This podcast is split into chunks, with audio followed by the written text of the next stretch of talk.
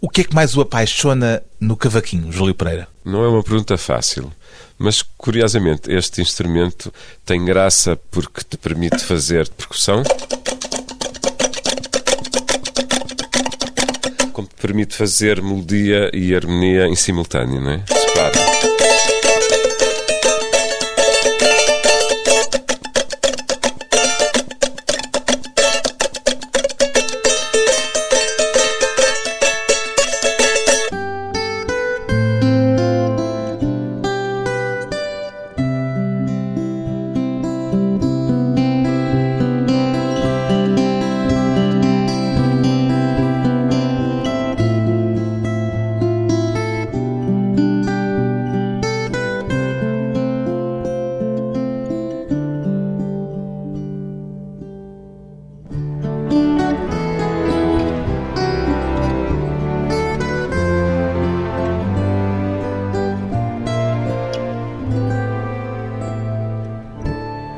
Pereira, 60 anos, músico.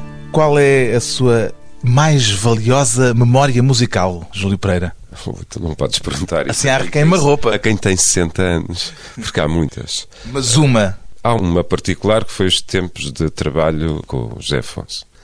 Porque com o Zeca não foi só a possibilidade de conhecer um homem muito fora do comum, mas como isso implicava na altura tocar no estrangeiro. Portanto, eu acabei por conhecer o mundo, não só o mundo, como várias culturas musicais, pessoas, comunidades. Foi um tempo absolutamente fantástico. E era tudo muito intenso nessa altura. Sim, claro que sim. Se bem que já estávamos assim a caminhar, digamos, para o princípio do fim do PREC, não é? Lembro-me, imediatamente a seguir ao 25 de Abril, eu frequentava muito o Bairro Alto. E o Bairro Alto era uma zona de Lisboa absolutamente fantástica, porque num restaurante juntavam-se pessoas de todo o tipo de profissões. Jornalistas, escritores, vendedores de jornais, músicos, pintores, etc.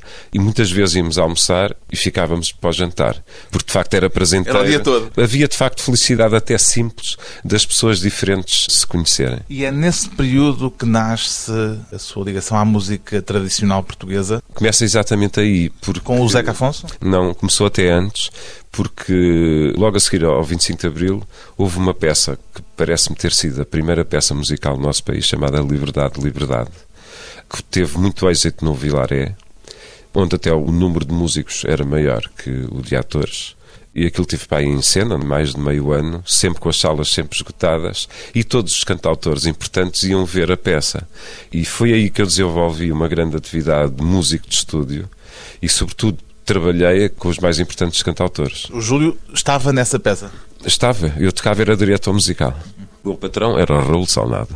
Isso proporcionou-lhe a tal ligação à música tradicional? É isso? Não percebi Para. qual foi a ligação. É, é muito simples, porque naquela altura a maneira como os cantautores tinham de fazer música, até porque havia um tempo diferente, não era propriamente à queima-roupa, nem sequer era aquela coisa de um músico profissional que chega ao estúdio e tem lá uma partitura ou a cifra e apenas lê os acordes de determinada música. Naquela altura eu lembro-me, por exemplo, íamos trabalhar um disco do Fausto, eu ia para a casa do Fausto, às vezes até ficava lá a dormir e trabalhávamos o tempo necessário até compreendermos o que ia ser o próximo disco do Fausto e depois então é que íamos para estúdio. Isto aconteceu com ele, como aconteceu com o Vitorino, como com o Adriano, com vários, e foi desta experiência concreta, se nós pensarmos que os mais importantes cantautores nacionais cada um deles tinha uma ligação concreta com um tipo de música de uma determinada região do país. Por exemplo, o Zeca era um amante da música da Beira Baixa, o Fausto gostava muito daqueles ritmos de Trás-os-Montes, o Vitorino com o Alentejo e por aí afora. Eu fui aos poucos conhecendo aquilo que não podia conhecer até aos 20 anos, claro. Foi nessa descoberta das raízes musicais que se encontrou com o cavaquinho? Foi aí já trabalhava com José Afonso e da necessidade que houve de um arranjo de uma música dele acho eu que se chamava O Cabral Fugiu para a Espanha, com uma letra, com uma história situada no Minho, e aí ele ouviu-me tocar e achou graça, de tal modo que a partir daí eu tocava em todos os concertos, ele pedia-me sempre para tocar três ou quatro temas, até para descansar a voz. E eu comecei a tocar cavaquinho.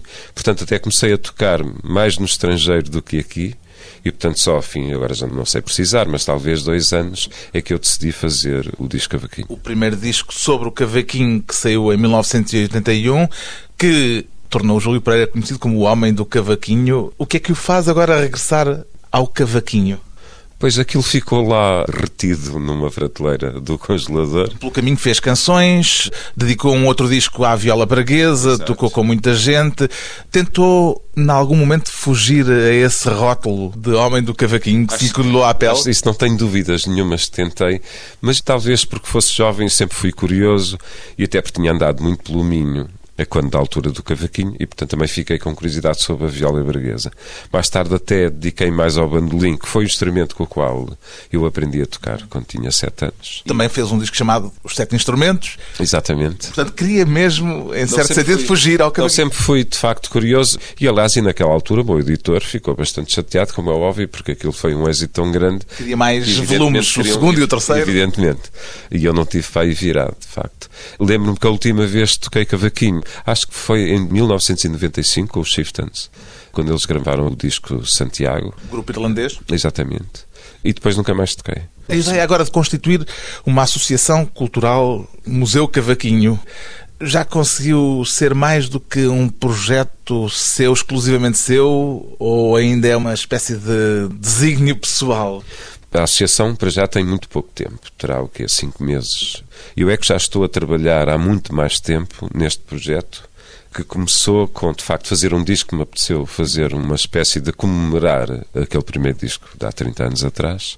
Também porque era um desafio novo. Como é que eu faço um disco diferente de Cavaquinho agora? Não fazia sentido fazê-lo Fazer o mesmo disco. da mesma maneira, ou seja, ir buscar temas tradicionais de cada uma das regiões não faria sentido nenhum. Portanto, foi um desafio e foi engraçado. Só quando o disco estava feito, tive muita curiosidade e comecei à procura do que é que se passava no mundo em relação aos derivados do nosso cavaquinho. E apercebi-me que no mundo havia uma afetividade muito grande e existe sobre nós, ou seja, referenciam sempre o nosso cavaquinho como o pai ou um antecessor do, Do cavaquinho deles, por exemplo. e até outros. Só que, de facto, há esse afeto, mas desconhecem o nosso instrumento. Ou seja, isso já deixou de ser um projeto musical, passou a ser um projeto etnográfico. de facto já envolve a prática de um instrumento. E quando se fala da prática de um instrumento, estamos a falar dos músicos, estamos a falar dos construtores, dos locais de ensino, dos grupos de cavaquinho, etc. Bem dito, a internet, porque me comecei a dar conta que este país, sendo pequenino, é absolutamente rico. E se não fosse a internet, era impossível sabermos a riqueza que temos. Daqui a pouco já desenvolveremos essa vertente etnográfica do cavaquinho. Agora, tem um novo disco, chama-se cavaquinho.pt e cá está a internet no título, que na verdade é um livro do disco. Em relação ao disco de 81, o que é que mudou na abordagem musical, Júlio Pereira? Bem, há 30 anos, quando fiz aquele disco, peguei em temas tradicionais, mas que para mim também eram novos na altura, ou seja, foi uma maneira de os abordar à minha maneira, nunca tinha ouvido. Desta vez, desliguei-me de qualquer referência, ou seja, são temas meus, são originais e, portanto, desliguei-me. O facto de me ter desligado ajudou-me porque até descobri outras maneiras de tocar o mesmo instrumento, coisa técnica que eu não utilizei há 30 anos, e, sobretudo, fez-me parar também em mais sítios do mundo, porque, evidentemente, também já tenho 60 anos e isso é sinal que nós viajamos sempre à medida que andamos. E uma das particularidades é justamente a expansão pelo mundo do cavaquinho e destes temas. Essa expansão está bem patente no disco, por exemplo, ao passar pela Galiza ou até por Cabo Verde. O cavaquinho também fala crioulo, Júlio Pereira. É um dos sítios concretos do mundo com os quais houve ligação connosco, não é? Exatamente. Foi isso que o levou a convidar a Sara Tavares. Exatamente. Ficamos então antes de um breve intervalo com o Cavaquinho Crioulo de Júlio Pereira, com participação especial de Sara Tavares.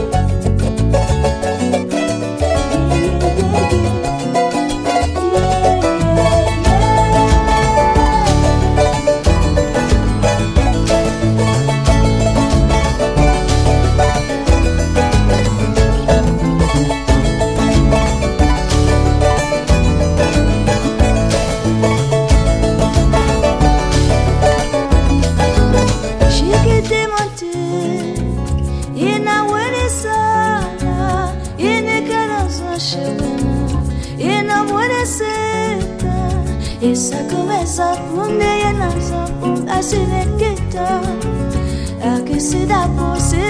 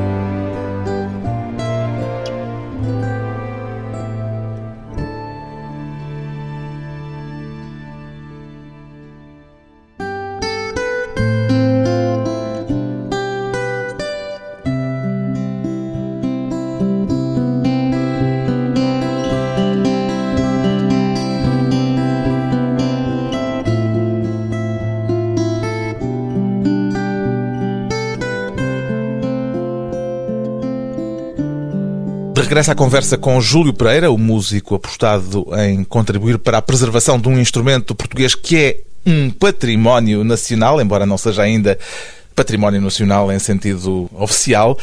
Qual diria que é a especificidade mais marcante do cavaquinho? O facto de ser pequeno. Aliás, não tenho dúvidas nenhumas portátil. que o cavaquinho é de facto o instrumento mais portátil que há, assim como a voz humana, e muito provavelmente creio que toda a investigação que a Associação há de levar a cabo, feito evidentemente com investigadores, que vamos chegar à conclusão que em muitas viagens, de facto, o cavaquinho andou sempre ao lado da voz humana, a voz com o cavaquinho. Concorda com aqueles que apontam ao cavaquinho alguma limitação em termos musicais? Eu não acredito que existem instrumentos limitados. Evidentemente, se eu comparar um cavaquinho com um piano, pode-se achar que um é mais rico ou neste ou naquele aspecto. Claro que sim. Agora, em termos abstratos, um instrumento não terá que ser limitado. Depende de quem Depende o toca, quem como toca. sabes, não é? Há diferenças significativas entre o cavaquinho e o ukulele. Há pouco já falámos do ukulele, é um primo creio que se pode dizer primo do cavaquinho. Há diferenças muito grandes. O ukulele tem cordas de nylon, portanto tem um som mais quentinho. E o facto de ser anatomicamente um bocadinho diferente do nosso cavaquinho minhoto é um instrumento que é muito mais utilizado, por exemplo, para acompanhar o canto do que o nosso cavaquinho, por exemplo, o cavaquinho minhoto. Terão sido imigrantes madeirenses que levaram o cavaquinho para o Havaí, não, dando sim, origem não, ao ukulele. Das poucas certezas que há, essa é uma delas, não é? Mas eu creio que em todas as viagens das nossas que fizemos daqui para o Brasil, para, para o Oriente, não tenho dúvidas nenhumas que o cavaquinho iria no bolso de um capote deste ou daquele. Também há um primo na Indonésia chamado Kerong Kong e que tem também diferenças significativas ou ainda é evidente a semelhança? É muito parecido em termos de tamanho, de forma, é muito parecido com o nosso cavaquinho.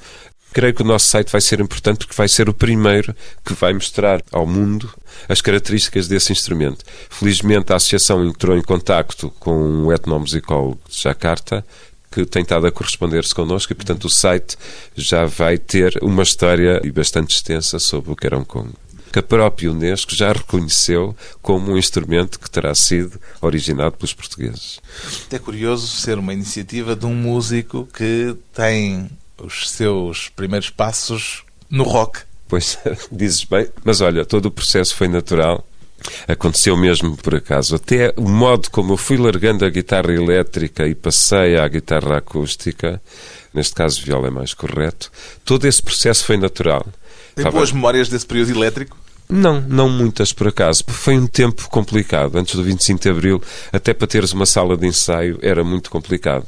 Não tinhas muitos espaços físicos onde tocar era quase sempre festas de finalistas de liceus. Não tem nostalgia do uh, Petros Castros? Não tenho, nem sequer em termos humanos, porque a juventude naquela altura fazia rock, copiava os modelos norte-americanos ou ingleses, mas acho que humanamente não foi uma fase da história, pelo menos relacionadamente com o nosso país, não tenho histórias humanas curiosas. Posso não me lembrar de alguma, mas teria sido uma exceção. Não é de facto uma altura que eu nem e, a claro, música que fazia e adorei, não, e, e adorava, adorava tocar, claro que sim. Aliás, tocar naquela altura representava um sentido de liberdade absolutamente fantástico. E como é, que conheceu o José Afonso? Foi ainda antes do 25 de Abril não, ou já depois? Não, foi depois. E foi fundamental nesse percurso. Foi, ele convidou-me na altura do disco dele que se chama Com as Minhas Tamanquinhas. Portanto, isso deve ser 77 ou 78, qualquer coisa assim. Mas ele convidou-me só para tocar um tema, porque ele estava habituado a trabalhar com um músico brasileiro, que nessa altura não pôde, e então eu fui chamado assim à última para gravar. Mas já andava nesse meio dos cantautores quando sim, o sim, Zeca Afonso chamou? Tinha visto o Zeca uma vez, aquela foi a segunda vez que tivemos, mas só conseguimos privar, de facto, um ano depois, através do grupo Teatro Barraca, para o qual, para a peregrinação, o Zeca tinha feito algumas músicas e como eu tinha trabalhado na barraca como músico, encontrava muitas vezes com ele ali, até ele então me convidar para o disco Fura Fura e a partir daí fiquei sempre com ele. Quer dizer que foi por via do teatro que entrou no mundo da música popular teatro, portuguesa? Nunca tinha pensado nisso, mas o teatro foi uma experiência uh, incrível. Que, Aquele período naquele, efervescente. Evidentemente, sobretudo naquele período onde as pessoas de áreas diferentes, de expressões de arte diferente, se encontravam. E essa altura foi bastante importante. A afinidade era, em primeiro lugar, musical, ou mais do que musical, era uma afinidade de ordem política? Eu acho que a afinidade para já era de caráter humano. Ou seja, tens de lembrar que naquela altura toda a gente vivia um tempo absolutamente fantástico. Um tempo de começar coisas novas, de querer coisas novas, de lutar por coisas novas. Lembro-te, por exemplo, que em nível da música é a primeira vez que se fazem coisas, criações e recriações da nossa verdadeira música tradicional. Eu até aos 20 anos, enquanto era músico de rock, odiava música popular porque a única música popular que eu conhecia dava na televisão num programa aos domingos folclóricos. os ranchos folclóricos, que não interessa se fossem do Alentejo, do Algarve ou do Minho, aquilo tinha sempre o mesmo som e, portanto, não dava sequer uma imagem nem lá perto do que era a nossa música. É? A intervenção política deixou de lhe interessar? Não, nunca fui um interventivo a esse nível. Aliás, nem nunca tive vocação política. A vocação de nem cantautor. Eh, a música de intervenção conta consigo como um dos. Sim, mas repara que nessa altura eu andava com os cantores, de facto, de intervenção, mas que tinham 10 ou mais de 10 anos do que eu. Ou seja, eles já eram adultos, sim, eu estava a começar vindo do rock, imaginas, com 20 anos estava eu a começar a descobrir a minha música, no fundo até a descobrir uma realidade que não era só musical, era sociológica, e eu comecei de facto aos 20. Ora, aí já estou com muito atraso em relação aos cantautores nossos. Ainda há música de intervenção hoje, Júlio Pereira? Ah, claro que há, se bem que eu acho que a música de intervenção hoje será ditada muito mais pelos rappers, mais por um género musical desses do que outro. Gosta de fado, Júlio Pereira? Nunca fui ligado a fado. Em minha casa não só via, e como fui músico de rock, como deves imaginar, andei sempre completamente afastado era... do fado. Comecei a ter mais ligação com o fado, porque um dia o Carlos do Carmo convidou-me para entrar num concerto importante dele, como convidado, onde eu fui tocar cavaquinho. E isso achei graça, comecei a ir até à mesa de frades, portanto comecei a ouvir mais fado do que jamais tinha ouvido em toda a minha vida. Porquê é que chamou a um dos temas do seu disco Museu do Fado, Júlio Pereira? Não sei, para já achei graça todo o processo que o fado viveu este último tempo. Dei-me conta do que é a organização de um determinado universo. Até porque para eles viverem a candidatura tudo tem que estar documentado, sistematizado, etc. É uma homenagem? É Para já é uma homenagem às pessoas. Sabes que o que eu gosto mesmo no mundo são pessoas, mais até do que música. Mas musicalmente isto não é um fado. Não, e depois sou amigo do Carlos do Carmo e sei o quão o Carlos do Carmo também lutou pelo próprio Museu do Fado.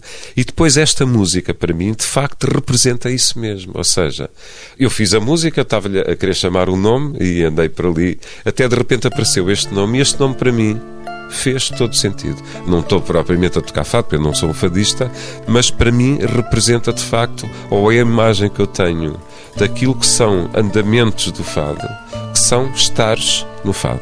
Ficamos então, antes de mais uma curta pausa, com o Museu do Fado e o Cavaquinho de Júlio Pereira.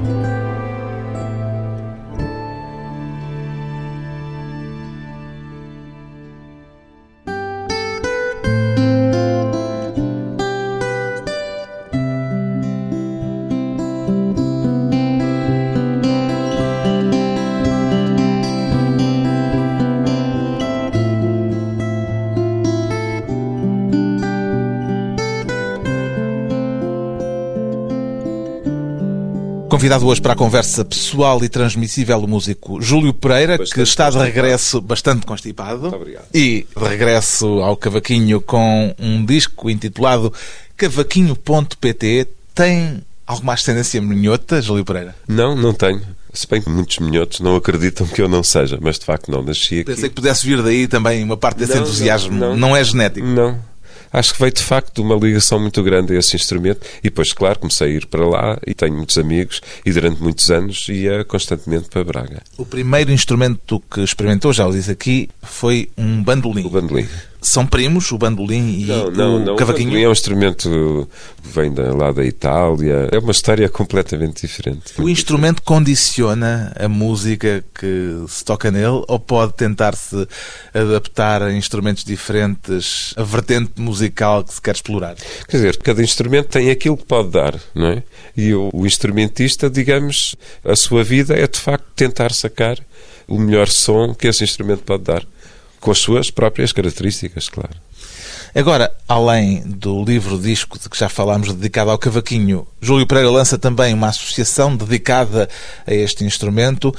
O que é que pretende que venha a ser a atividade principal desta associação, Júlio Pereira? Já falou da necessidade de descobrir o que o cavaquinho tem escondido acerca de si próprio, mas acredita que pode ser uma associação de cariz científico, etnográfico? Quer dizer, uma associação são sempre as pessoas.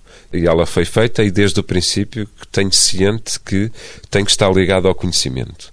E, mais uma vez digo, sendo um país pequenino e graças à internet descobri, isto só para teres uma pequena ideia, que há muito mais de 200 grupos de cavaquinho. Que é uma coisa que seria inimaginável e eu fiquei completamente surpreendido. Portanto, que Construtores de cavaquinho ainda há? ia diz- falar exatamente disso, que é a quantidade de construtores que há agora. Portanto, e a quantidade de tocadores e a quantidade de locais de ensino. Ora, seria preciso sempre uma organização que faça um inventário de tudo isto. Ou seja, nós temos de saber quem somos, o que fazemos e onde estamos. Portanto, o primeiro trabalho da associação, e desde que ela existe, é fazer exatamente A isto. inventariação do cavaquinho pelo país. Exatamente, sabermos onde estamos e o que fazemos. E o cavaquinho está eh, circunscrito ao Minho ou já se expandiu pelo território português todo? Expandiu-se totalmente, aliás, durante os tempos foi sempre acontecendo isso. Hoje em dia já é bastante visível. Temos andado a fazer a inventariação da prática do cavaquinho e eu continuo cada vez mais surpreendido, porque já ando a descobrir grupos de cavaquinho no Alentejo, que seria uma zona completamente improvável de encontrar cavaquinhos. E mais, descobri no outro dia um construtor fantástico, ao pé de Odmira.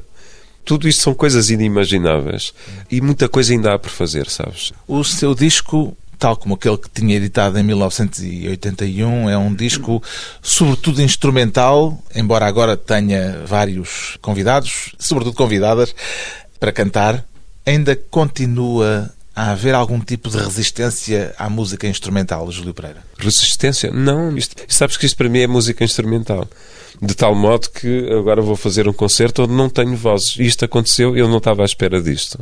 Mas de repente, até com a entrada de novos instrumentos, eu já não senti necessidade de voz. por Portanto, exemplo. quando foi buscar estas vozes como convidadas para o seu disco, não foi para atenuar alguma resistência? O facto de ter ido buscar algumas vozes é porque eram referências mesmo de músicas tradicionais, essa da Galiza, a do Brasil, Os Peixinhos no Mar, um tema que eu ouvi do Milton Nascimento quando tinha vinte e picos anos. E, portanto, como são temas que ficaram quase imortalizados pela voz, aí senti necessidade, num determinado momento, de ir buscar a voz. O Júlio Pereira já editou discos dedicados a vários instrumentos, além destes dois com o cavaquinho de que já falámos, tem um com a viola braguesa, outro E com o com bandolim, tem o Homem dos Sete Instrumentos, ou os Sete Instrumentos só, é assim que se chama, não é? Eh, o que é que diria que no conjunto com instrumentos diferentes é a essência da sua música, Júlio Pereira? Ah, pois, esse é o meu drama, porque eu acho que nasci multi e assim serei sempre. Esse é o meu grande drama. Ou seja, não sou um músico, por exemplo, como Carlos Paredes, tal e qual a gente o conheceu, daqueles músicos que tocam um instrumento toda a sua vida, e eu, na realidade, não sou assim, e não há nada No a fazer. fundo, com este disco e com esta associação, está a reforçar a ideia de que a sua ligação mais intensa é com o cavaquinho. Sim, mas repara que neste momento também estou a ser impulsionado para tocar outros instrumentos, mesmo que sejam cavaquinhos.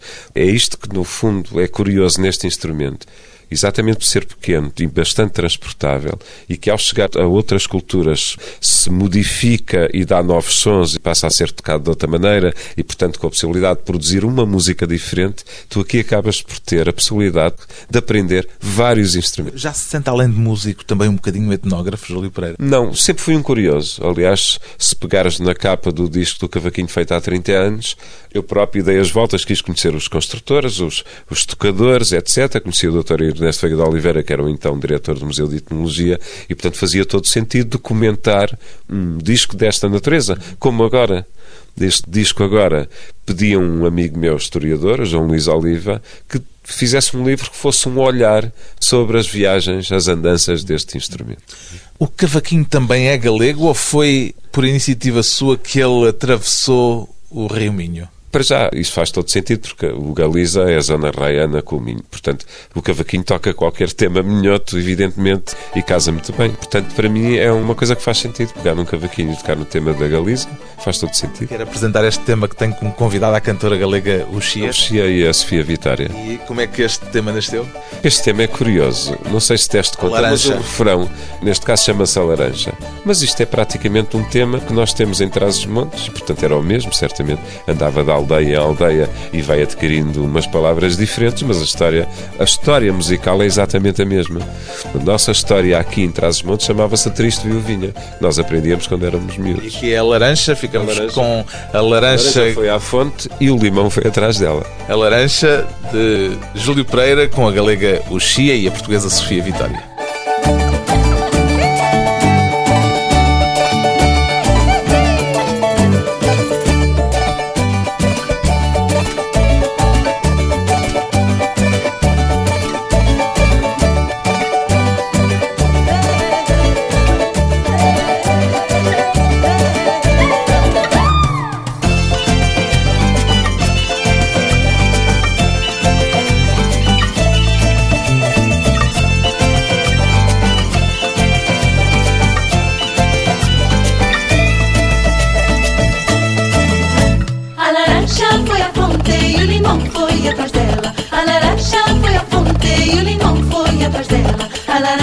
Trouxa ola e o limão trouxa panela. A laranja trouxa ola e o limão trouxa panela.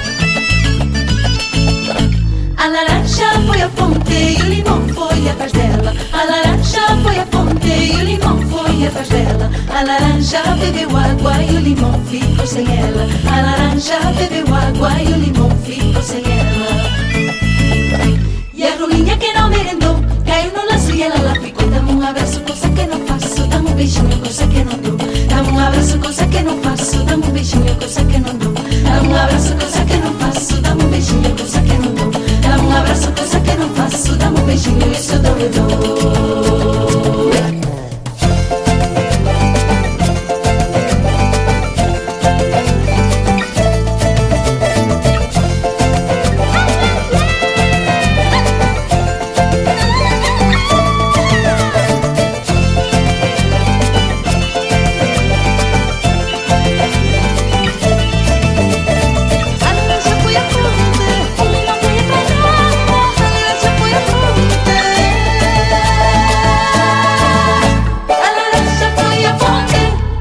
De Júlio Pereira com as vozes de Sofia Vitória e de Uxia. Imagina o cavaquinho como possível candidato a património da humanidade ou, antes se calhar, património nacional, Júlio Pereira? Sim, primeiro as coisas têm que ser património nacional. E está escrito no site, na sua missão, que a Associação dará todos os passos necessários para que assim seja. Porque faz sentido, se isto é uma riqueza tão grande que nós temos, que nos seus contactos com o estrangeiro pôs o estrangeiro todo a mexer. Às vezes é bom as pessoas terem noção, por exemplo, que em 1919 ou 20 ou 21, já os Estados Unidos da América exportavam ukaleles. Repara, há quantos anos. Portanto, se nós somos capazes de uma coisa dessas, não faz sentido estarmos indiferente perante ela. Portanto, há é que descobri-la, sobretudo se ela ainda é viva e rica hoje em dia. E valorizá-la. Faz todo sentido. Estamos é a fazer as coisas de uma maneira faseada. A primeira, como já disse, é inventariar o que nós temos primeiro. E depois virá o E património. depois virá o resto. Júlio Pereira e o Cavaquinho, um reencontro feliz para que não se perca o património musical português. O novo disco de Júlio Pereira chama-se cavaquinho.pt e a Associação Cultural Museu Cavaquinho está online e aceita novos associados no site Cavaquinhos. Cavaquinhos, a associação, o site www.cavaquinhos.pt.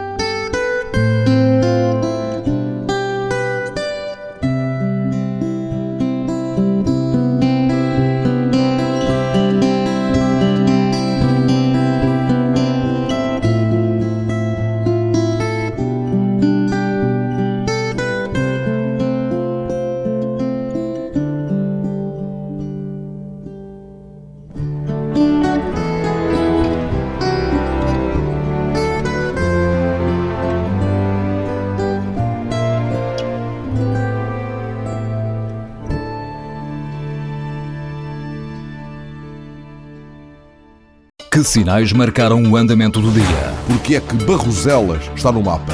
É o metal, senhores. É o metal. Que decidiram os ministros que não mandam? O país é que tem constitucional. Sim, o governo, toda a gente tem. Se vem aí um aumento de impostos, Com certeza, acho que vai. É a única coisa que é constitucional. É, sim, certo. Aumentar impostos é inequivocamente constitucional. Mas também é a única coisa que o governo sabe fazer.